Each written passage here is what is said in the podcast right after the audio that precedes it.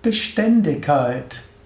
Hallo und herzlich willkommen zum Yoga Vidya Lexikon der Tugenden.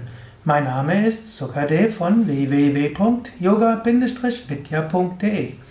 Und heute geht es wieder um ein Thema, das in ähnlicher Form ich schon öfters besprochen hatte: Ausdauer, Dauerhaftigkeit und eben Beständigkeit.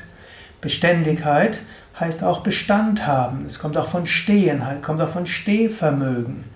Beständigkeit heißt nicht gleich aufgeben. Rom wurde nicht an einem Tag gebaut. Im Französischen gibt es den Ausspruch Petit à petit l'oiseau fait son nid. Schritt für Schritt macht, baut der Vogel sein Nest. Wenn du auf dem spirituellen Weg voranschreiten willst, dann musst du mit Beständigkeit üben. Patanjali sagt im Yoga Sutra, Patanjali, Yogameister, Yoga Sutra, eine der wichtigen Schriften im Yoga, sagt, man muss Yoga Dirghakala und Nirantara üben. Also Dirghakala über einen langen Zeitraum, ohne Unterbrechung. Also eine Beständigkeit ist dort wichtig. Es gibt viele Menschen, die sind schnell entflammt für etwas und lassen dann los und machen wieder was anderes.